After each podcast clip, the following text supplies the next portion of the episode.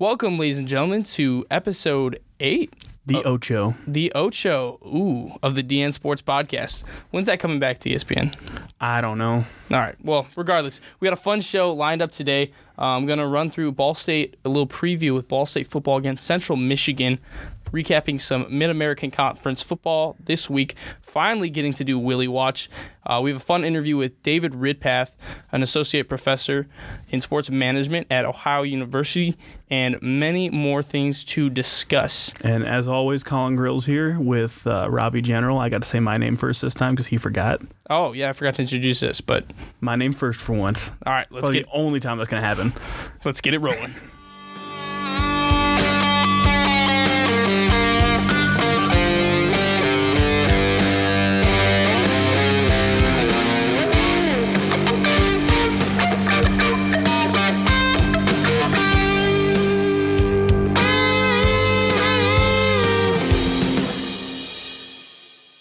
All right, so this was the first weekend this year. We didn't get any Ball State football, so let's do a little preview action. Colin, you want to get it started? Uh, yeah, you know, Ball State on that bye week just now, and uh, probably really needed that bye week with all the injuries they've got going. Uh, you know, not quite sure. I haven't made it out to practice yet this week, uh, so I'm not sure uh, how they're all looking. But really, they've they've uh, you know they've been, been missing James Gilbert, been at uh, running back, been missing Riley Neal at quarterback. Uh, you know, been missing a couple of receivers. You know, they've still got uh, you know a couple senior guys. You know, they they've been missing uh, Jordan Hogue's been out a few times. Devin Absolutely, yeah. Reese, a few guys like really Vinny came back uh, Vinny Palazetti that is offensive lineman came back against Akron but there's so many guys out that it, it's almost like a whole different team Yeah, absolutely. I mean, that's been a struggle for the past few weeks, and especially missing um, kind of key pieces of their offense in James Gilbert and Riley Neal. I know coming into the year, those were the two guys that there was going to be that one-two punch on offense, and that's something they haven't had the past few weeks. So, what do you think their chances are uh, against Central Michigan this week? It's homecoming, so what are you feeling? You know, it, it's a little hard to say because uh, one one of the big things with injuries is missing Riley Neal at quarterback. There, Jack Milos in three starts has thrown six interceptions, hasn't thrown a touchdown. Um, they're supposed to have an update on Riley Neal. Uh, he's, he had an MRI late last or two weeks ago. Excuse me, practice was closed last week. Uh, so you know, keep an eye out for uh, BallStateDaily.com. There, I'll have some updates when I get out to practice. Nice plug. But yeah, I know, right? Uh, but uh, you know, it's, it's an interesting matchup with Central Michigan. Uh, you know, Central Michigan uh, hasn't uh, been as hot as they have been. You know, three and four right now, one and two in the MAC. Uh, good news for Ball State's offense is that even with Jack Miles and the running game still been going, you know the offense averages 147 on the uh, ground on the ground, uh, and uh, Central Michigan's been giving up 212 yards a game just rushing. So, you know, if James Gilbert comes back and uh, gets mixed in, you know, he could have a big game. Same thing, uh, even if he's out, Caleb Huntley. Yeah, he's been proving that he Yeah. can be a dominant running back for the Cardinals. Yeah, and then two weeks ago out at Akron, he actually got uh, 25 carries and, uh, you know, up over 100. 100 uh, I don't have it in front think of it me was right now, but I think it was like 127. 127, something like that. It was up over 120. Yeah, absolutely. and uh, you know they gave him given those extra carries he really seemed to get it going more because especially because his running style he's a big bruiser breaks through tackles and if you have him running the whole time get the defense tired at the end of the game that's when he starts breaking out those like consistent seven yard carries you know and uh, Mix in Malik Dunner speed still, he can bust out a few. So uh, the, the running game should be able to get going for Ball State. Uh, the question, though, is that passing game and what happens there. But like I said, uh, we'll have some more updates on that uh, on the um, ballstatedaily.com after I get a chance to get out to practice this week.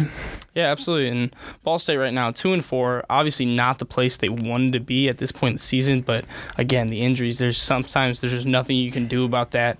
Um, moving into this homecoming game, though, it's interesting talking a little attendance numbers here. I wrote a story a few weeks back talking about how they had a slight uptick, and there's been a lot more promotion. Talked to Sean Sullivan over in the athletics department how they've been promoting the games more, and those numbers have really shown. I mean, not an, on a national level, but definitely for Ball State. Uh, against UAB, there was over uh, 11,500 people at the game, over 14,000 people at the game against Tennessee Tech. So two really high attendance numbers, and homecoming is consistently consistently one of the highest attended games of the year. So it'll be interesting to see if they can further excel that attendance record. Those two numbers I just mentioned were two of the top three, I think, in the past three years or so, or since I've been in school here at Ball State. So I'd be really interesting to see how many people come out. Um, but to talk more football wise, what do you think their bowl chances are sitting here at two and four in a tough West Division of the Mid American Conference? Uh, well, real quick before I touch on that, though, I just want to throw this out here too. Homecoming is always an entertaining game too, just because uh, you know a lot of Ball State connections out in the community. A lot of local uh, high school coaches have ties to Ball State. Uh, Mike Neu, former Ball State quarterback, you know the head coach of the football team, offensive coordinator Joey Lynch, former uh, quarterback for Ball State too. Keith McKenzie, defensive line coach, Yep. uh, Ball State's all-time sack leader. So uh, you know, and, and a few other guys too have connections. That's just you know a quick list off the top of my head, but uh, you know usually a good turnout for that. If just if only for the alumni who come. Uh, but uh, anyway, moving on to moving on to the bowl. Um, I got to say, I don't think they have a very good. I don't think the chances are very good. You know, uh, before the season started, you know, when you and I were talking, talking preseason, we really, both of us, I think, really felt like Akron, the Akron game was going to be one of the big make or break ones. That, along with Western Kentucky, because you know, finishing, uh, you know. T- Tough loss at Western Kentucky.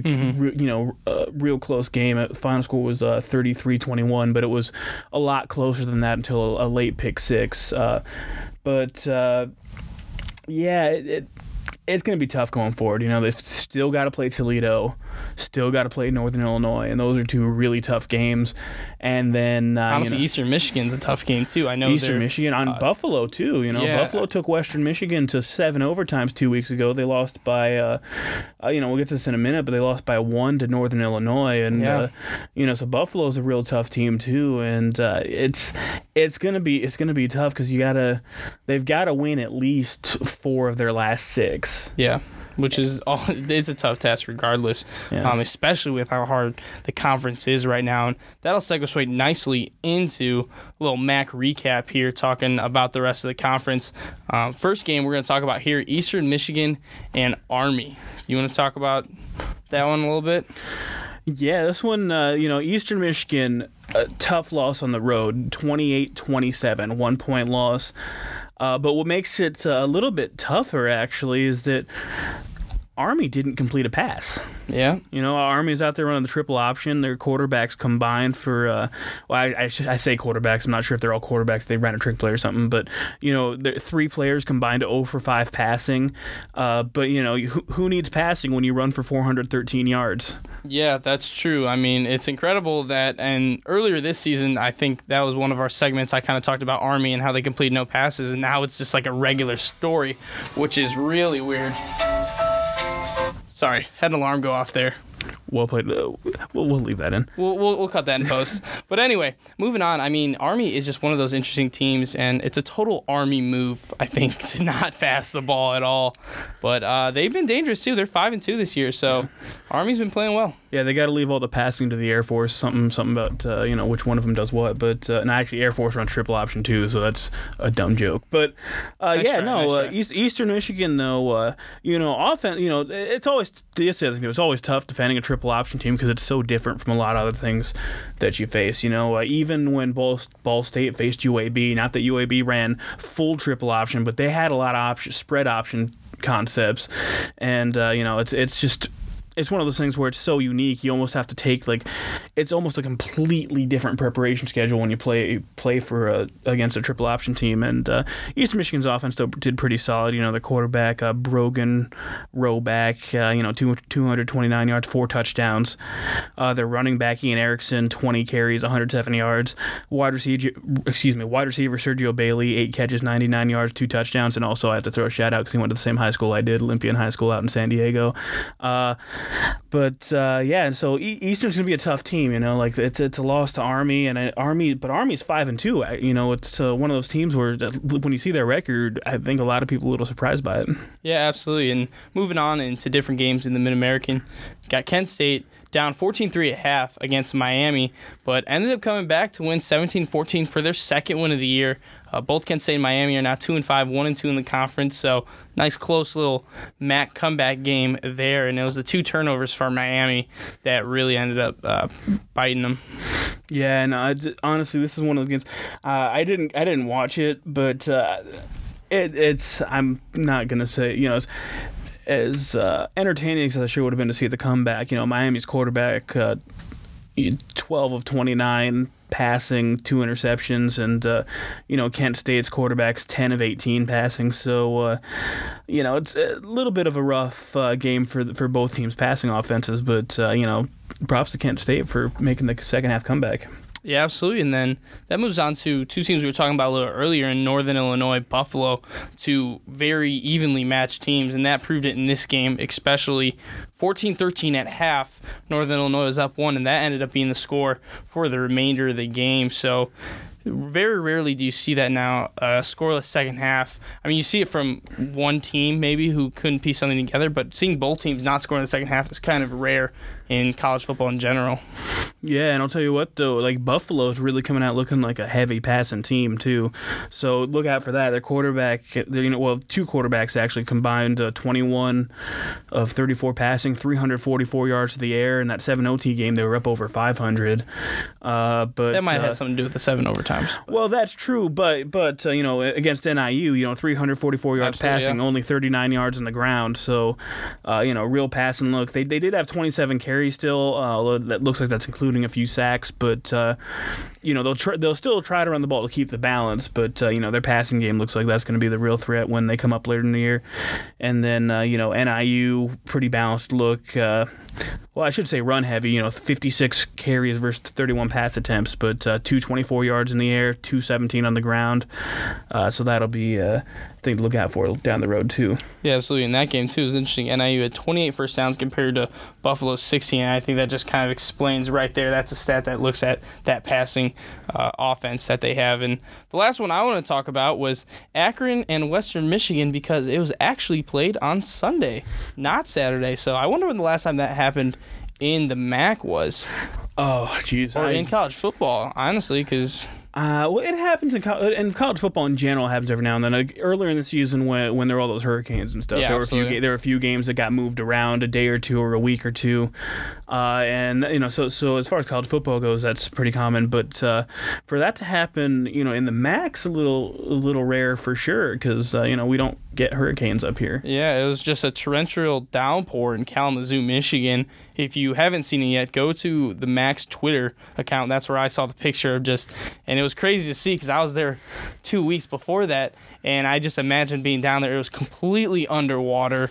Uh, a lot of sarcastic remarks on Twitter. People talking about, oh, I remember we used to play football in the rain, but this is more than rain. It was like playing in a mini Yeah. pool. Yeah, and also uh, part of the thing too, uh, Waldo Stadium up there is kind of down at the bottom of that big hill too, so Yeah. that's where the water all settles. Yeah, it's So kind of a uh, rough spot for it. But yeah. interesting game. Akron ended up winning 14-13.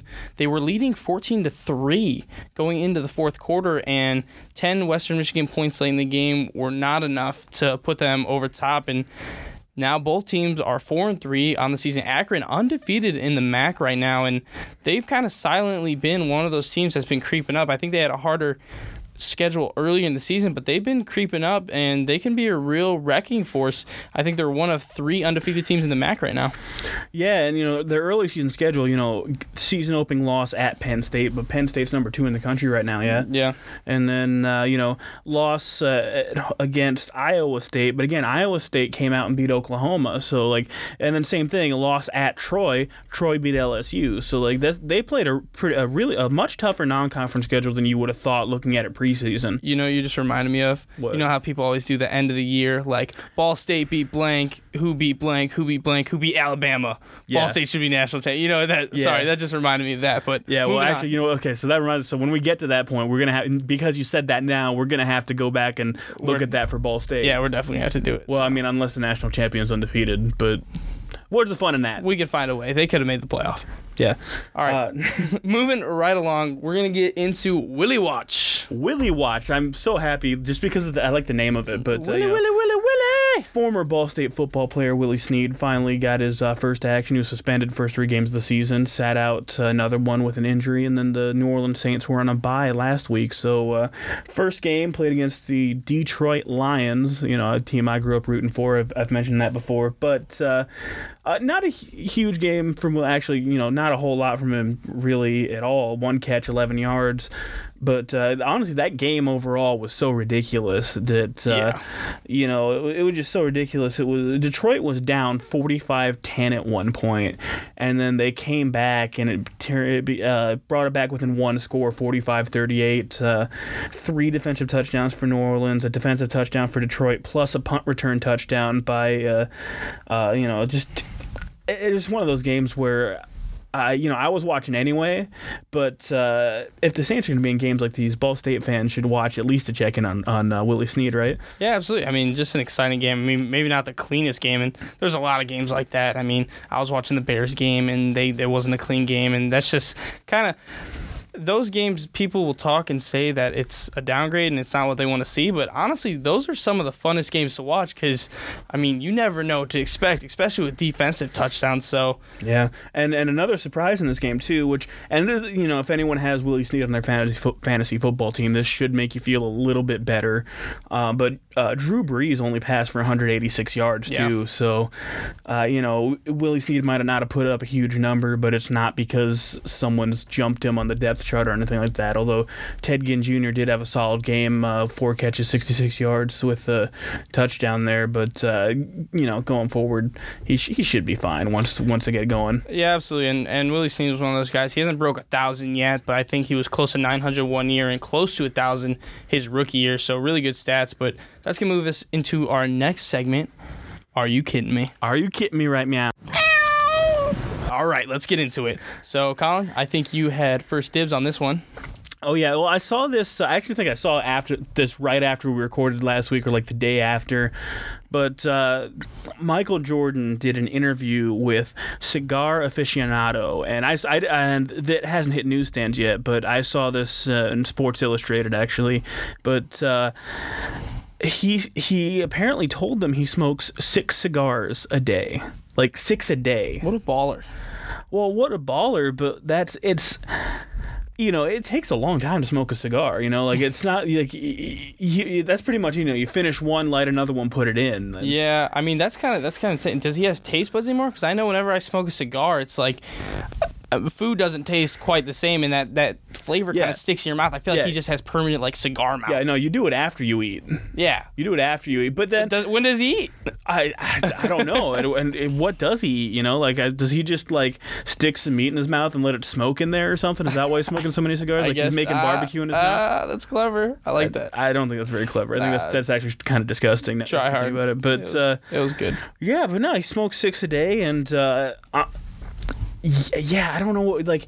It's one of those things where it's kind of like, whoa, I kind of want to do that one day, but then I'm also kind of like, wait, that seems like a very unhealthy thing. Yeah, I wonder how many times a day he just coughs. And, Yeah. I mean, well, and, and the other thing too is like is because because that's the thing too is with, with the kind of money that he's made in his NBA career and, and endorsements on top of that, and plus Space Jam money. I don't know how much money Space Jam was. I just wanted to throw out a Space Yeah. Jam reference, but gotta love Space Jam. Oh, uh, always. But uh, you know, you know, he's he's not out there smoking black and milds. You know, he's he's they at least have to be halfway decent, right? So like, I, I mean, I'm sure with how much money he's made just off of Jordans alone, um, I'm pretty sure he's got enough money to smoke nice cigars all the time. Well, yeah, but you know, every but then when you read stuff about him, like like if you ever read, I've read uh, like Charles Barkley's uh, biography. I don't know if it's biography or autobiography, but you know, he says basically, and he, I've heard this multiple places that I've read about Michael Jordan is that supposedly he's a pretty cheap guy. Really? Yeah, and so uh, you know, I, like. res- you know, I respect that honestly. You Well, I save your too. money. Don't. Well, I mean, I guess you know, if there's really like, I, I guess if you save your money everywhere else, why not spend them on cigars? yeah, but, true. And he golfs all the time, so Yeah, and he golfs all the time. Honestly, you know what is? He probably, I'm, uh, you know what it is? It's probably like every couple holes, he's like, oh, this one, this one's done, and then he just lights another one. Yeah, he just takes a couple puffs out of it. But this reminded me of a story I heard a while back, and it was about this 90 plus year old woman, and it was a story actually my mom shared with me. And she said she told a local newspaper that she smoked a cigar and drank a glass of whiskey every day. And that's how she stays healthy. And I was like, I don't know if that's the way, but you know, respect to people Well, you know like what? that. If, if you've made it like 90 years, you can do whatever you want. Exactly. You're you're already you're you've won. Yeah. So, moving on though to You know, uh, "Are you kidding me?" And there's a little bit of Michael Jordan, tie- not really Michael Jordan tie-in, but uh, yeah, as as close as you can get. but you know he's an alum of the school. Yeah, alum of we're going to be talking a little North Carolina. Kind of hinted at it earlier, and their ruling that came out on Friday, two days after we filmed our podcast last week, that they received no sanctions from the NCAA, and this is a really interesting case just because North Carolina has been known to do these paper classes. I watched a documentary about it when I was a senior in high school. The paper classes were more around the football team, Yeah. but no sanctions for the university at all. Yeah, and then real, real quick, what he's talking about by paper classes is it's literally classes where you just they, a lot of times they don't even take attendance. It's just you take the class. There- you don't then, even have a lecture hall. and then just, yeah, and you just have and the grade yeah. is entire is mostly or entirely based on one research paper and what and you know they're usually graded pretty lightly. yeah, you're you're pretty much guaranteed. A documentary I watched a couple years ago. I don't remember the title of it in, entirely, but I'm sure you can look it up. Um, just type in North Carolina and and the kind of underground things that go around in college athletics, but. They pretty much are always guaranteed an A and a B, and I think that documentary they talked about how people on the football team spoke at a fourth grade reading level, which is just absolutely insane, and it just says something about the NCAA. And to talk about that, we invited in David Ridpath, associate professor at Ohio University, for an interview. All right, we now welcome David Ridpath, associate professor of sport management at Ohio University and an expert of NCAA and intercollegiate athletic matters. Uh, thanks for joining us. Uh, thanks for having me on, uh, Robbie. Really appreciate it. Yeah, no problem. Um, today we're discussing the ruling brought down by the NCAA um, at the University of North Carolina declaring the program did not violate academic fraud rules. So I guess uh, the first question I have is, what was your initial reaction to the ruling when it came out on Friday? Um, surprised but not shocked. Um, I can tell you that um, the NCAA bylaws in past precedent actually does fit things like this, but certainly North Carolina fought back hard with with lawyers, and um, obviously the fact that they said other students took the classes, even though it was very clear that the primary beneficiary was athletic eligibility. And also, I firmly believe, uh, and I'm confident in saying this, that this would not have happened for 20 years uh, under the nose of everyone, um, but for the benefit to athletic eligibility. And I think most people see this, and North Carolina box the NCAA in on a technicality, if you will, but also the NCAA uh, doesn't get a whole lot of benefit by by punishing North Carolina the way they should be punished. So that was kind of a win-win for them. Very sad day for college athletics, kind of like the bribery scandal. This is something we knew that was going on. We knew that soft curriculums like this were being uh, perpetuated by institutions, but we uh, chose to look the other way and decide that uh, you know, hey, this is really about education and about you know students at a university, and it's not. It's a big business, and I think this past uh, past week showed that. Yeah, absolutely, and and we're we have questions on the bribery thing a little later. Um, but I mean, the whole reasoning behind North Carolina kind of getting off uh, uh, free, if you will, was the fact that it's not just a student athletic issue, um, but it's also because other students were involved. Are you buying that kind of whole argument that um, since other students were involved, that it's not necessarily an athletic issue? Well, I'm not. I'm not buying it because um, clearly it was done for uh, athletic eligibility. A public Ivy, a good school like North Carolina, would not have done something like this and let it perpetuate for as long as it did if it didn't have this type of benefit for athletic eligibility. And I highly doubt most of those football, basketball players and other sports, uh, with all due respect, doubt that that many actually wanted to be in that not the curriculum that they exploited. Now, um, there have been cases, and actually cases that I've been involved in, um, when I was at Marshall University, where you know the athletes had you know no idea that uh, what they were participating in was essentially cheating. They may have had an idea, but it was being perpetuated by the university. And there were academic fraud sanctions and extra benefit sanctions handed down. And that's why, you know, I've made it very clear that this is not a an issue independent of that. Whether the institution is doing it or whether the student is doing it, there still was academic fraud here. But I think the NCAA, you know, in the day and age we're in right now, um, with the money even being more important, does not have the stomach to truly punish institutions. Now we'll see with Louisville. Um, but again, I I just have such a fundamental issue with a school like Penn State being punished when there was no NCAA violations at all, despite the revolting circumstances. And then here there were clear violations of what was the NCAA's core mission, and I do believe precedent, bylaw, and interpretations to cover it. And yet the NCAA comes back and says that we have no violations. That's very contradictory. Um, and, and honestly, I think, and this is a longer conversation, Robbie and Colin, but I just think the NCAA needs to get out of the academic business once and for all.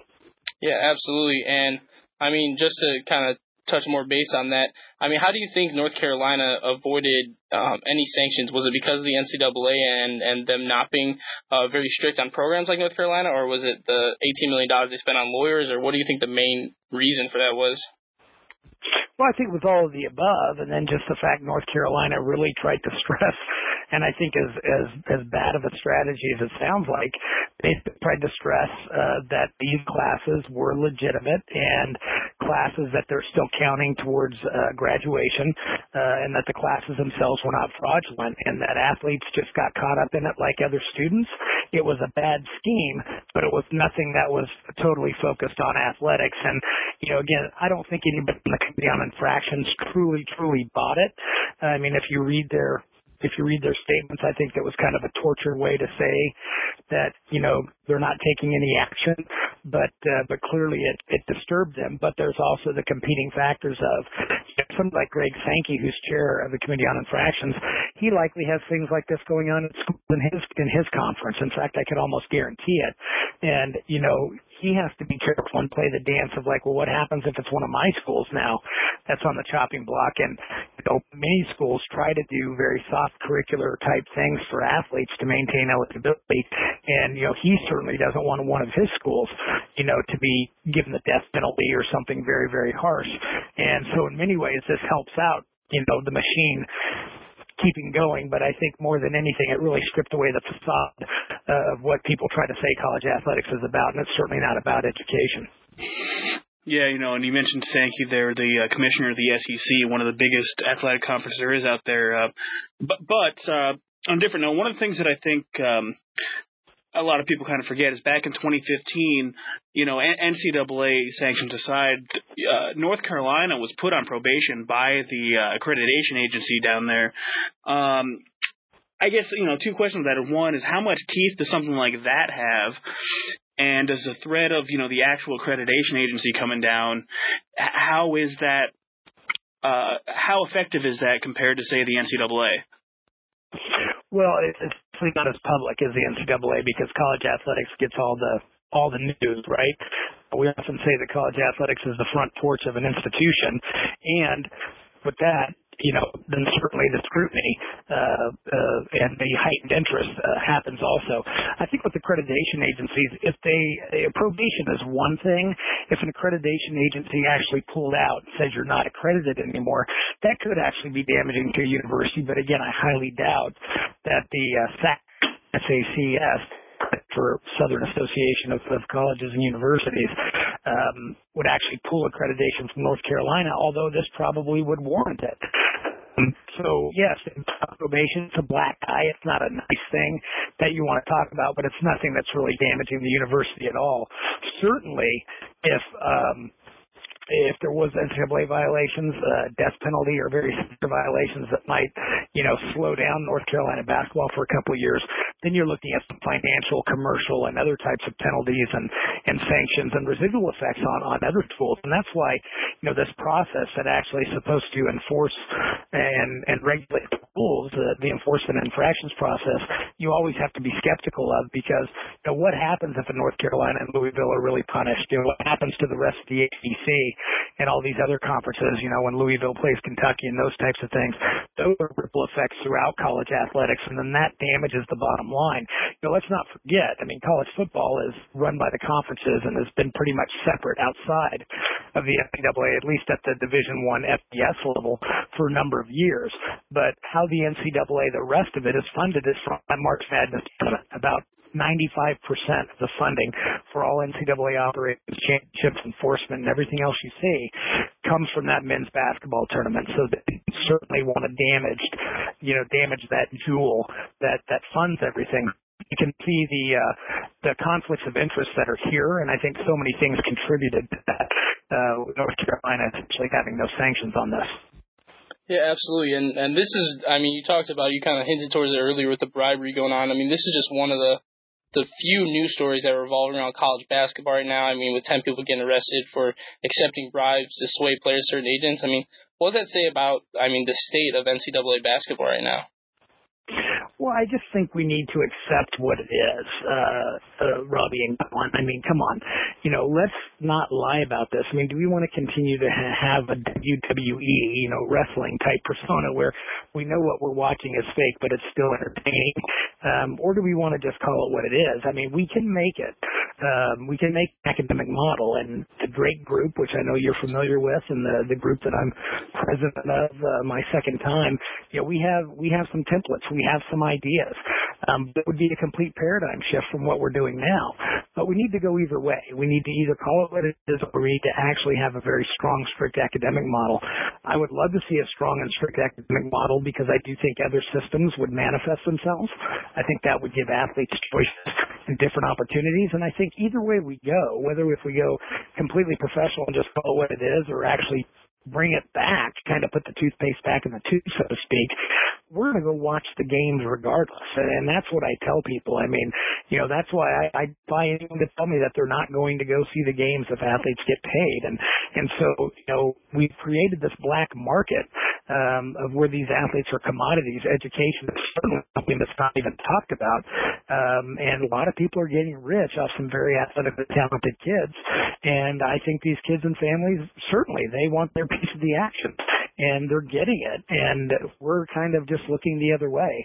In fact, when you look at what uh, and you look at this bri- you know bribery scandal kind of focused on four or five people everyone when I say everyone people like us you know who follow this and, mm. and people like me who worked in the business we all knew this was going on we just preferred not to talk about it now these things are out of the shadows and we have to decide do we want to fix it or do we want to go the same way my main mantra is let's just start at at what's very true.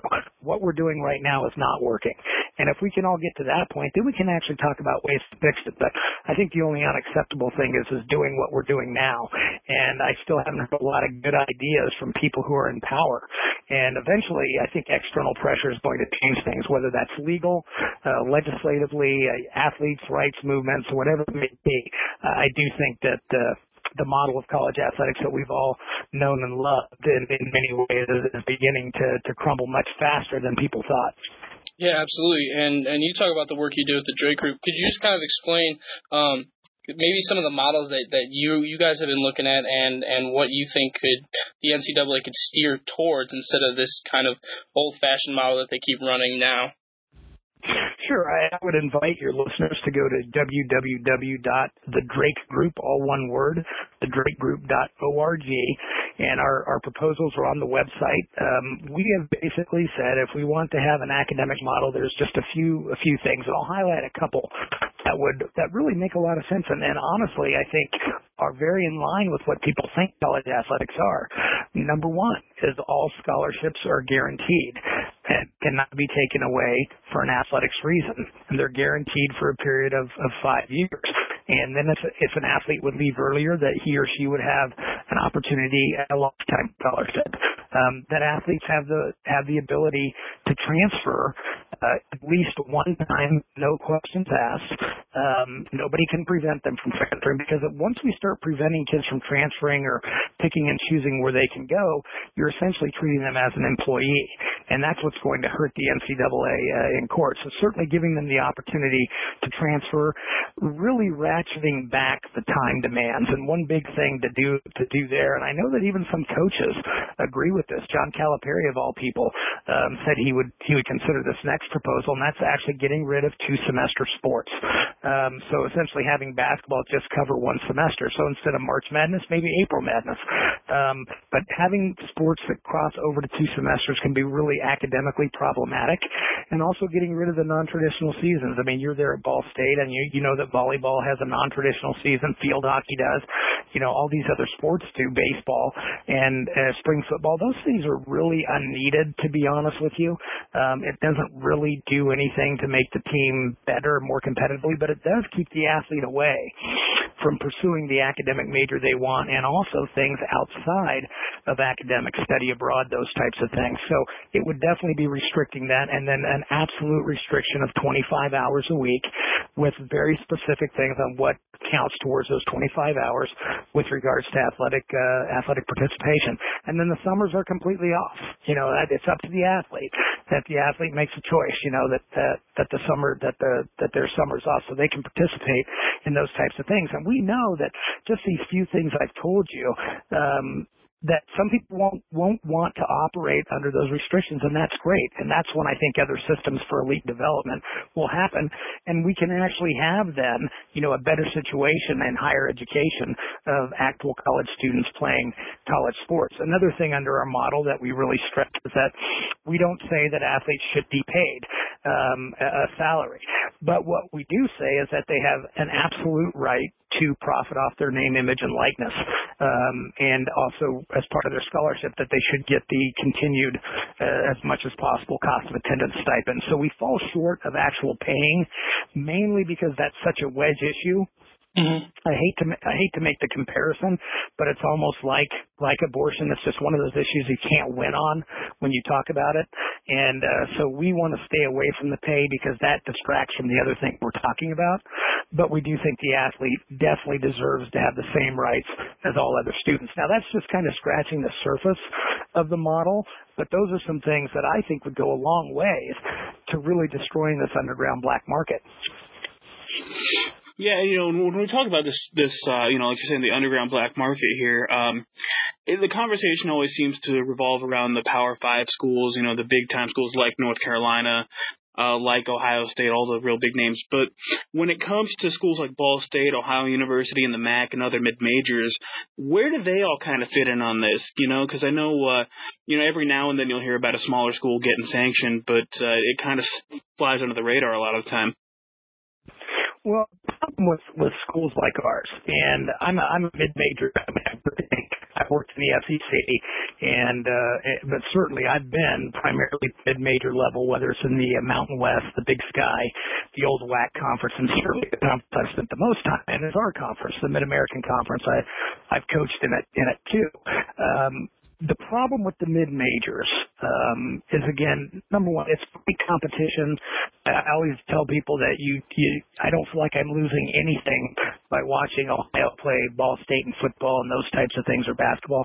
It really is great competition, not that far off. And you know, in some sports we we are able to compete nationally. The problem with the mid major schools is that they're still trying to play in a sandbox where they can't win, right? And we're we're spending money at our level that we don't have or we're taxing our students trying to keep up. You always hear about this competitive equity and, and, you know, we've got to keep up with the Joneses and those types of things. Well, I can tell you, you know, we're very close to Ohio State. There's no way. There's nothing we can do. Somebody could donate a hundred million dollars tomorrow to our to our athletic department, and we're still not close to Ohio State. And why are we playing in their same sandbox? So I would really like to see the mid majors evaluate where they are, with the Power Five peel off, whatever it may be. But I don't see a whole lot uh, value in in in being in the same division with schools that are, you know, one hundred million dollars or more more than you in budget, and just that once every 200 football games there might be an upset, or to make a guarantee money ostensibly to support other sports when at our level, those those sports that are supposedly making the money aren't even supporting themselves. We're completely funded by almost completely funded by student fees, and I don't think it's right to go out and prostitute your team either just to get some guarantee money to try to help balance your budget. I think that's a terrible way a terrible business practice, and I think it's also unhealthy for the players. So that's my issue with majors. I mean, uh, there are some mid majors that certainly have have cheated and have done things, and there's certainly soft curriculums and those things going on at the mid major level. But it's all for the same reasons: trying to win and trying to keep up with people that we can't compete with. I mean, think about this: why do we even play Division One football? We cannot, under any circumstances, ever participate in the playoffs. What's what's the point? Um, we could go do something else. I mean, you look, Western Michigan was undefeated; they weren't even considered uh, for the college football playoff, right? So why should why should we play a sport where we have zero, and I'm talking zero chance, less than zero, to even play in the in the in the playoffs? Yeah, absolutely. And and to kind of backtrack and go back to the the whole issue um, that we were talking about with North Carolina, I mean, since then, I think two dozen or so schools have launched their own internal investigations. I mean, would you be at all surprised if more teams got busted through their, their own programs? Well, there's simply no way that um, I mean, it's it's so widespread with regards to how these players are prostituted and shopped around, and I think you both know that so many assistant coaches and head coaches have been so many other places. Mm-hmm. So the tentacles of this goes all around, but they've been other places, but still it's a pretty small club. Um, you know, a couple things that were under the radar is a lot of people don't realize that Alabama fired their director of basketball operations right after this happened. Um, because they were he was found to have involvement with uh, with some of these uh, uh, bribers and, and others. Uh, this Adidas shoe guy, and apparently his involvement was pretty deep, deep enough to get fired. And here's the funny part: he used to be an NCAA investigator. Uh, I mean, you really can't make this stuff up. So um, schools are nervous. They're looking at it. Obviously, it's better they find out what's going on before others do. You saw that uh, Pitino's getting fired today officially. Mm-hmm. Uh, his two two of his assistants have already been fired. Um, uh, they're this is so widespread and so many people are involved in the shopping around of athletes and in some cases you know families demand it they're like you know you're not getting my son unless you know i get a piece of the action here and uh, so yeah we're going to see a lot more yeah, and honestly, uh, with with the way that uh, this thing kind of thing works too, I personally don't think that uh, anyone will get busted too hard because if they find something in an internal investigation, the NCAA rarely goes beyond the self-imposed sanctions they usually do, right? Yeah, pretty much. I mean, you know, you you, you typically will see something from the NCAA um, after self-imposed sanctions but you know, if a school does a good job, and if that's your question, if a school does a good job in in imposing sanctions on itself, it certainly will lessen what the NCAA does. Absolutely, and then just kind of the last question I had here, um, and you hinted at it before, but what does it say about amateurism and the, what the NCAA kind of originated on, being an amateur sport, getting people prepared for another level for football and basketball programs um, in general, and does that even exist anymore? I mean, I, it really doesn't. I, I think that the argument is that amateurism probably has never really exist existed by definition. Mm-hmm. Uh, when you look at it, it technically it would be like us three going out and playing playing a game of pickup basketball. That's really amateurism, right? Um, even giving a scholarship really violates the tenets of amateurism, right? Giving meal money, giving a uniform, all those things, because you're supposed to be just going out and competing and virtually getting nothing for it. And so the NCAA has used amateurism as kind of a a shifting sand, if you will, to try to justify many many of the things that they're doing and, and things that I support. Like if you look at what's been three, four years now that athletes have been getting, or at least some athletes have been getting the stipend, the cost of attendance stipend. But now again, I, I fully support that. I think the athletes should get more. The way that we're working the athletes and using them for institutional marketing and advancement. Um, and also there are other scholarships at Ball State or Ohio University where, where kids do get a stipend. And certainly I had one when I had an ROTC scholarship years ago. So I think that that's a good thing. But I can remember athletic directors and presidents arguing against that, saying, you know, it's a slippery slope to professionalism, and and the NCAA saying, well, that could that could actually qualify as payment. You know, now it doesn't, and so it's kind of like, you know, you, you, what what line are we crossing here? And I think ultimately it comes down to, as I told you earlier, what will push us to not watch the games? And I think the answer is very little. It surely isn't going to be athletes getting paid or getting paid more. Um, it, we just simply want to watch the games, and I, I think we need to get rid of this facade of amateurism. We were one of the few countries that used it when the Olympic Games tried to abide by that ideal, uh, at least trying to, I should say. Nobody else was doing it, maybe other than Canada and a couple other countries. And you know, the Olympics realized the futility of that and allowed professional athletes officially, even though they had been in for a number of years. Um, the miracle on ice, why, why that was so big is those Russian hockey players were essentially professional athletes. They were getting paid and um, all kinds of things, housing, and they weren't living in a in a trailer. And you know, Terre Haute, Indiana, like uh, Kurt Thomas, our gymnast, was, you know, back 20, 30 years ago. So I, you know, I always say that the Olympics are not less popular. People are watching, and in fact, maybe even more people are watching because we have the best athletes. And I think that, you know, college sports and amateurism, it's an ideal that sounds nice on paper, but it doesn't exist, and we should not continue to perpetuate that facade. Absolutely.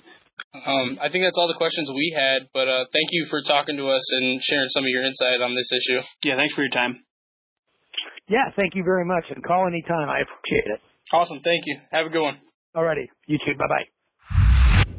All right, that was David Ridpath uh, over at Ohio University. He's always a fun interview and a fun person to talk to to gather his insight on things going around in the NCAA. Yeah, you know, one of the things that he mentioned uh, is is that you know they they pretty much got off with with nothing there, and one of the reasons for that is that the paper classes were being taken by students who weren't athletes as well. And that was one of the, the things that played into that. And, uh, you know, that's a little ridiculous too, because when you look at some of the, the reports on it, like 47% of the students in those classes were student athletes.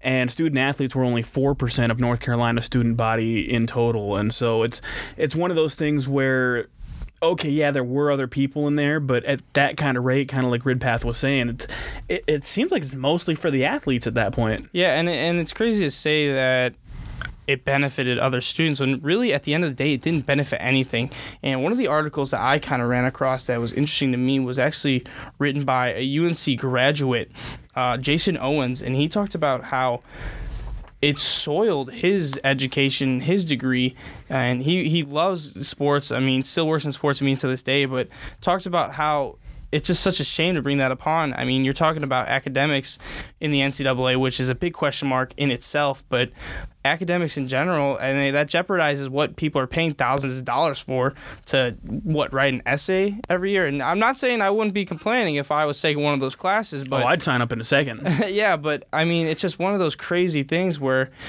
it's not shocking at all to say the least, but it's it's disappointing that nothing came about because now with all these other teams launching their own, um, you kind of brought it up to me earlier at least with two dozen plus other teams doing their own internal investigations. Yeah, and that, that really and the, the, those other investigations also have to do with the the uh, Adidas shoe stuff that's been going on, like Louisville. With actually today, just like an hour or two before we started recording, Rick Rick Pitino was officially fired down there. Yeah, so I mean the NCAA uh, NCAA basketball right now, a lot of heat coming down in it, and I don't see it stopping anytime soon. We talked to Ridpath about it, but with all these teams launching launching personal investigations, I don't see it stopping and people I don't see people stopping getting in trouble, but at the end of the day, how much trouble is it? Cuz people at North Carolina were celebrating because nothing happened, you know? And that's just kind of is that really a win for you at the end? I mean, obviously it's a win, but yeah. is that really a win at the end of the day? You know, I know, and uh, you know, one of the other things too down there, and this is like more of an interesting thing, but when you look at, at uh, the, some of the reports, there was this one report. Um, I, I, don't want to. It was uh, the former U.S. Uh, Director of Homeland Security ran it. It was uh, what's the name? I want to. I don't want to say it wrong. It's uh, like Weinstein or something. I don't know. I don't know how to pronounce his name, but you know they did the uh, the big whole report on it. One of the things they found was actually the fraternities down there were really taking advantage yeah. of it too, like uh, to the same level the athletes were. Because uh, I, I, you know, you're you're in a fraternity here. Is, um, do you guys have to keep up like house GPAs? Because they do they did down in North Carolina. Well, yeah. I mean, anytime you're looking at GPA, just like any program, athletic program, would want to keep their GPAs up. I mean, obviously, any organization wants to keep their GPAs up, yeah. and if they found a way to play the system and not get in trouble for yeah. it, I mean, you really can't fault anyone except yeah. for the academic the whole ac- academia at North Carolina. Yeah, but but the reason I bring it up is because they, they told the investigators uh, this quote. This quote's in the report.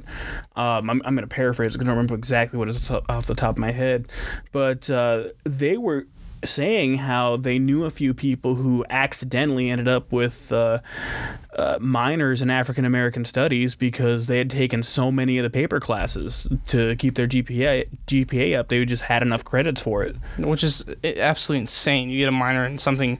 First off, you probably don't know much more about, and I mean, what did that minor consist of? You know, five or six essays throughout your time. You know, it's just uh, it's it's a rough day in the NCAA, but something needs to be done. I think at this point, you got to stop calling the NCAA what you're trying to make it for student athletes and remember those NCAA commercials from a few years ago when they're like athletics comes first or academics comes first, which is clearly not true. Yeah. Well, it's, it's so not true. You just slipped up and said athletics comes exactly. First. So there you go. But moving right along, you had a debate that you wanted to kind of bring up with me a little earlier. Yeah. Well, it's because I know you're a Cubs fan. Yeah. Know your Cubs fan. And uh, as of recording this, they're down 2 0 to the Los Angeles Dodgers. Uh, I'm not a Dodgers fan per se, but my mom grew up in East LA. She loves uh, the Dodgers. Actually, when they won game two and Justin Turner hit that walk off, she literally sent me a text that just says, Que viva los Dodgers. All right, what's the debate? Uh, do we even have to have it now? I feel like I've sufficiently, you know, made you feel bad. No, yeah, we can still have it because I got an argument yeah. here. All right. Well, anyway, so game one, uh, this was a run that really didn't matter that much because already were, Dodgers were up what four. Dodgers were up four two when this happened. Yeah. Uh, there's a play at the plate and uh, initial calls, runners out. Willson Contreras tags him, but on replay, it shows that before Willson Contreras catches the ball, the, the Cubs catcher there, he he sticks out his left leg to block the plate, and the when the runner slides, he hits the leg, and they ruled him safe after the fact because of the rule that says you know the catcher can't block the plate without the ball. So What's your take on this, Robbie? Let's start with you here. All right, my take is I know my name doesn't really mean much in the sports world, but I did play catcher for I guess since I was six years old, six to probably 17, 18. And then I actually switched and started pitching a little bit, which was a really bizarre turnaround. But I played catcher for most of my life, and my knees thank me for that now. And I just think there's times where it's clear that someone's blocking the plate intentionally and entirely, but literally Contreras stuck his leg out. And first off, I'm going to go back because I'm going to get a little heated on this. I don't like the whole non-blocking the plate rule in general because that was my favorite. Uh, growing up, I loved big hits. I loved big defenses in football. So you were talking Ravens with Ray Lewis, Terrell Suggs, talking Bears, Brian Urlacher, Lance Briggs. Have this argument with people all the time, but I loved big hits, and I also love big hits in baseball. You know, Michael Barrett for the Cubs way back in the day. Well, not way back, but back in my day when I was younger, watching them on TV and going out to Wrigley as a middle schooler I love when people would run into people at the plate. And the MLB has gotten really soft on some of these rules, and I think sports have in general. And I just don't, I don't think this should have been one of those that were overturned. I understand his leg was sticking out, and if his entire body was in front of it, I would have been more for it. But it was one of those things where I understand where they're coming from because I understand the rules, and I've been watching baseball this whole year in the past couple years, and the trend that's been going on. But I just it left a bad taste in my mouth, and you know, shout out to Joe Maddon for going out there and arguing his case, and I don't blame it at all for getting ejected from the game. Yeah, well, I think the ejection was actually automatic because you know he was he was uh, arguing a reviewed call. Yeah, which I which I believe is automatic. But you know, he was trying to prove a point. Yeah. Well, f- well, first first things first is that you know it, it, it is the right call with the current rules. It is the right call because the trade off for the catcher not getting blown up is that the runner has to have a path to the plate because you know because otherwise then the runner can just you know plow the catcher anyway and say oh well I didn't have a path what else am I supposed to do? Yeah. And so you know that's that's why he was called safe. But, you know, to me, I, you know, honestly, that play at the plate looked a lot like it was a lot like the play where Buster Posey broke his leg that really kind of sprung this rule, and that's that was a play, uh, you know, uh, in uh, back in 2011, uh, Buster Posey's season ended when he was uh, in a collision at home plate with Scott Cousins of the then Florida Marlins, which it's hard to believe five years ago they were still the Florida Marlins and not the Miami Yeah, Marlins. that's But that's a it's another thing. Um, but you know he fractured his left ankle, ankle and was out for the season. And you know to to me when it comes to these kind of plays, like I honestly at first when this rule first came around, I was with you. You know what I mean? Like I love that that play. I, I you know seeing the catcher get blown up, especially and because they're you know they're they're always ready for it. It was just part of the game. They're ready Absolutely. for You're it. Wearing the gear already. You're Yeah. sitting there. Yeah. But in the five years, you know, since it's been outlawed, I don't think the game's lost anything. You know, like there, there's like maybe once a year, if that, there's a play like this one where it's like, oh, well, he could have blown him up there, you know. But it, it's such a rare play to begin with that I, I don't think the game lost anything. Like now that we've had the time to see it, you know, it's one of those things that only comes up in very rare scenarios. You know, it's not like you know, you know, like as a Cubs fan, if you see Kris Bryant hit a home run, you're not like as he's rounding second, you don't think, oh yeah, that's cool. But like, what if he could have barreled the catcher over on a double to the gap or something? You know, like it's just not a thing that comes up until it does. Yeah, no, I, I I agree with you there, but my point here being, we'll be done with this conversation and move into another segment in a second, but Charlie Culberson ru- rounding the base, he was not going to knock over the Contreras. He wasn't going to knock him over. He, I think Contreras had enough time to get there, get him in front. I mean, he could have knocked him down, but I don't think he knocks the ball loose either way. I think it's an out. Not that it mattered in the game. Well, here, here's the here's the thing on that though is that it it- you can't. It's hard to say because it's been illegal for five years. So Yeah. maybe he, you know, five years ago, I don't think he Five years ago, he just, or you know, you know, he just.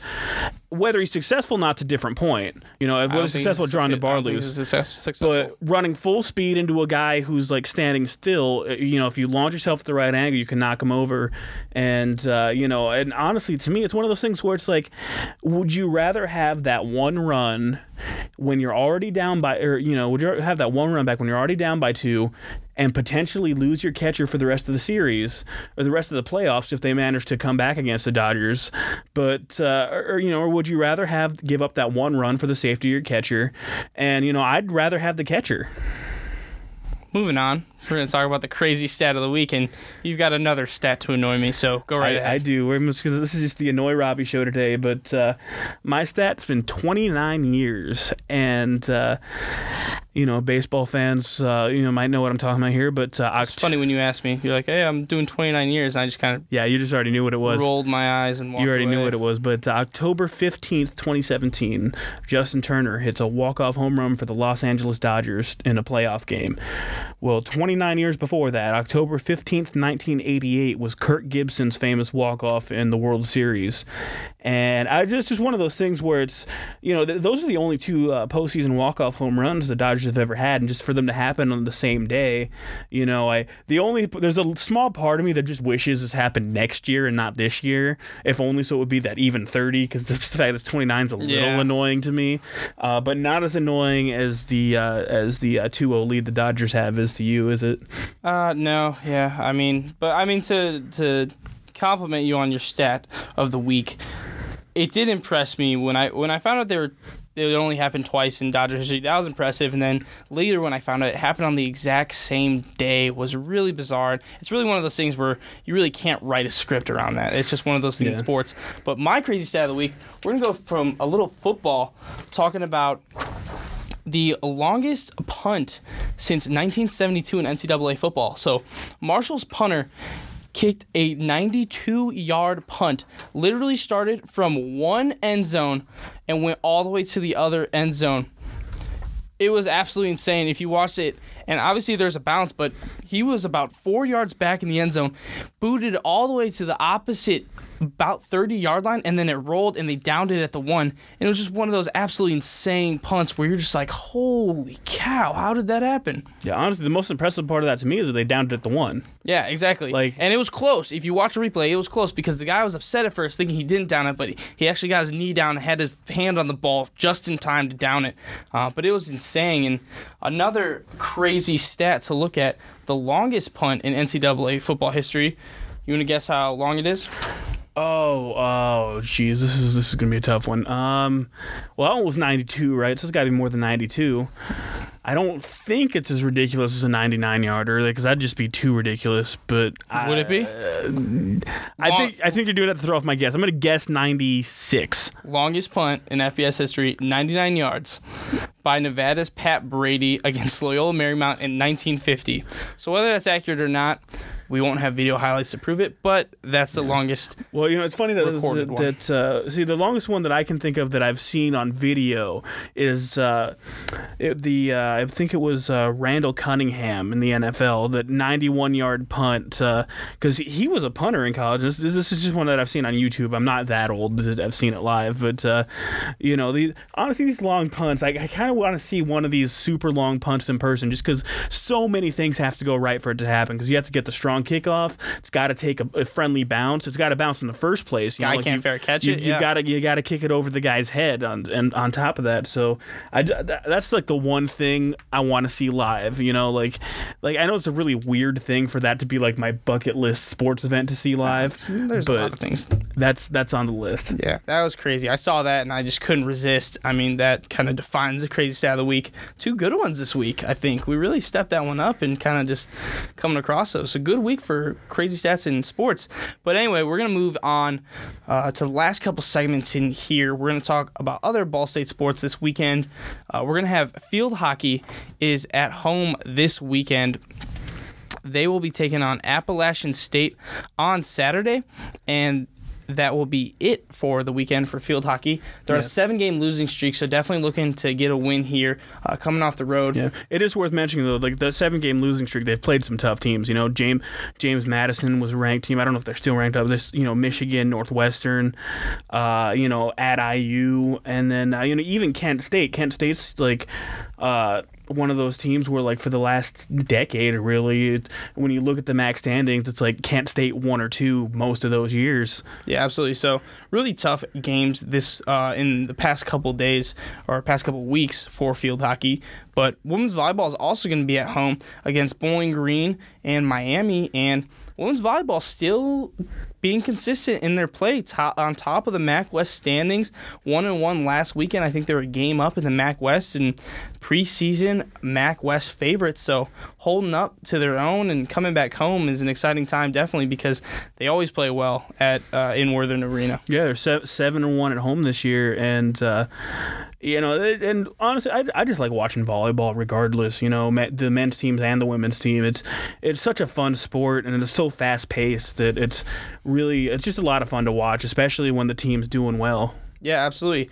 Moving on to some tennis. Men's tennis is going to be at the Intercollegiate Tennis Association Regionals this weekend, kind of just a warm up fall event for them. And women's tennis was there last weekend, and they did all right. They got a couple singles wins, a couple doubles wins, but women's tennis is a team who's won the MAC West tournament two years in a row. MAC tournament, yeah. MAC tournament. Sorry about that. MAC tournament overall. Don't want to down downplay it, but they won the MAC tournament two years in a row, and just warming up a little bit here, and they're going to be a dangerous team come spring when tennis really gets rolling. Yeah, and when the, when the team standings start counting, because right now they're just kind of the fall season's just uh, in, individuals mostly, but uh, you know, watch out for them when team play starts. Absolutely.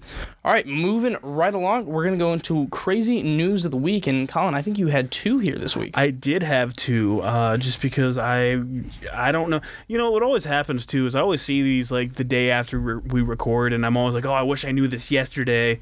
Uh, but uh, the first one that I saw, so you know, Dubai police, uh, if if anyone's you know heard of this before they've they've got lamborghini police cars already. They've got some uh, self-driving robots. They've even got some like android officers but this new toy they've got i should say tool but it's a toy. It's a toy. it's a toy. Uh, it is one of those it, it they have a flying motorbike. And- oh, honestly this thing looks really dangerous just look, looking at it. Like i'm gonna show you real quick robbie while you're here. I'll I, you know just just google google this thing uh, you know dubai police flying motorcycle. And it's you know it's, it's got like the kind of body that a motorcycle does where you could just straddle it. You got a couple controls there. But then it's just four exposed blades uh, that help them fly. It's supposed to be able to reach uh, speeds of about uh, 40 miles an hour can travel for 25 minutes uh, and it can carry 600 1,300 pounds. And also, now, I don't think they're actually going to ride it because, it, according to the CNN article I'm reading, it can also operate uh, autonomously. And so it's probably going to be more like a drone that you Yeah, can yeah. ride.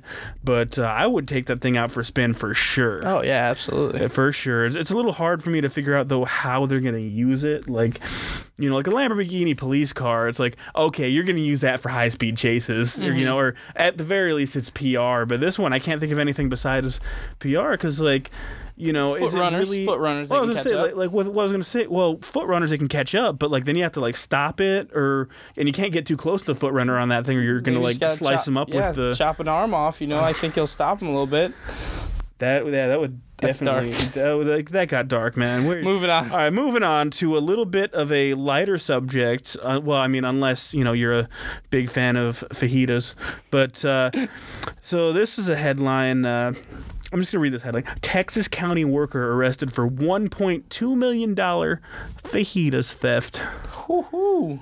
Yeah, this happened down in uh, Brownsville, Texas. It looks like. And this guy was, uh, what he would do is he would intercept county funded food deliveries and then deliver them to his own customers. And so he was, it was basically, he was basically stealing the fajitas and reselling them. And the, and the funny thing is, according to this, uh, reposted AP article that I'm reading right now, um, he was caught because he had a medical appointment that day, and the delivery driver showed up with 800 pounds of fajitas, and official officials uh, at the juvenile department where he worked said they don't serve fajitas, and so that's what raised the red flags was that he missed the delivery date. Oh man. Yeah, but um, honestly, this is one of those stories. I was a little disappointed when I read it because I really wanted this guy to have been like secretly eating 1.2 million dollars worth of fajitas. That's a lot of fajitas in the You know, or like he threw a, or he threw a massive rager or something. But it's like, oh, I free mean, fajitas for everyone. I know, right? But then it's like, oh, he was just stealing them and reselling them. But still, 1.2 million dollars worth of fajitas over nine years is just a ridiculous number. Yeah, absolutely. And that's going to kind of move into my crazy story of the week. Not that they're related, but so I'm going to talk about.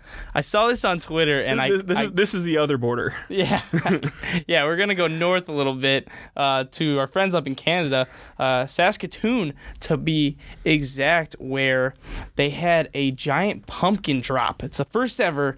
Operation Pumpkin Drop, and they dropped three pumpkins. First off, I love this lead. Listen to this. You could do worse for a Sunday afternoon.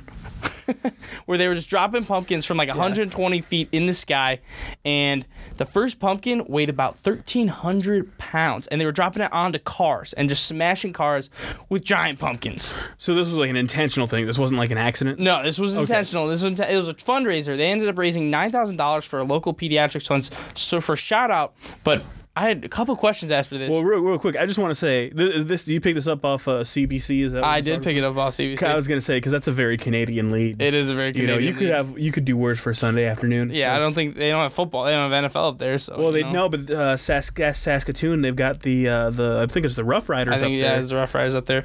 But anyway, so raise nine thousand dollars for this fund, and what a genius idea! First off, okay, I'm gonna bounce back a little bit. How do you get a thirteen hundred pound pumpkin? How does that happen? That's a very good question. Like honestly, that might be worth the 1.2 million dollars the fajitas were. Yeah, honestly. So I don't know, crazy day, but they were dropping, and one of the pumpkins on the day I was looking around and actually had candy in it. So I'm not sure if it was an actual pumpkin or if it was just one that they just wanted to smash. And after it smashed on the ground, a bunch of children ran out and were grabbing candy from this giant pumpkin that Wait, so- landed so- on a car. So they filled the pumpkin with candy like a pinata. Yeah, no, it was a it was a pumpkin pin, Now, pinata. Now pumpkins are hollow, so did they fill the entire like did they fill this thirteen hundred pound pumpkin up to the brim? And and that's thing too. Does this thirteen hundred pounds include the weight of the candy? I don't know if the third. I don't think the thirteen hundred pound one had the candy in it, but they had two other Oh. pumpkins that they dropped afterwards. See, that's another That one. probably had Could you imagine if that was full full of candy? Like that would have just like exploded everywhere. yeah, that would have been way too much candy. And does the candy like It would destroy the like candy. those got to be good wrappers though, because otherwise it would like soak in the pumpkin taste. yeah, soak in the pumpkin taste and like Yeah. just obliterate upon impact on a car. Yeah, no. See, if they did that here in America, they'd use a thirteen hundred pound pumpkin spice latte. Ooh, burn. Well, actually, you, Never- probably, you probably you probably would get burned from that. Yeah, you probably would. Never in my life, fun fact, have I had a pumpkin spice latte. I will not. If, if pumpkin spice was so good, it would be around all year long. Why is it only around the fall? Because they trick people into thinking it's awesome. It's like like the Kreme. McRib. It's like the Whoa, McRib. whoa, whoa, Krispy No, Kreme. no, Krispy Kreme is good. Uh, Krispy Kreme's great, but they do this once a year green donut. And Oh yeah, it's the I- same thing. It's yeah, just a I, I regular get what you're saying donut. I thought you were It's saying Krispy Kreme in general. no, I was about to love get real offended. no, I love, Krispy, Kreme. They shut one down by my house. I was pissed. But anyway, moving right along. It's going to move us into our 60 second news roundup. We now welcome Allie Kirkman, managing editor of the Ball State Daily News. and maybe the shortest person on staff. Dun-dun-dun. Actually, that's not true. Stephanie's way shorter than you. Moving on, here's the news. A federal judge in Hawaii blocked the Trump administration Tuesday from enforcing its travel ban just hours before it was set to take effect. Um, Judge Derrick Watson granted Hawaii's request to temporarily block the policy that will be implemented starting early Wednesday. I just butchered that. Temporarily. the judge said the ban exceeds the scope of President Trump's authority.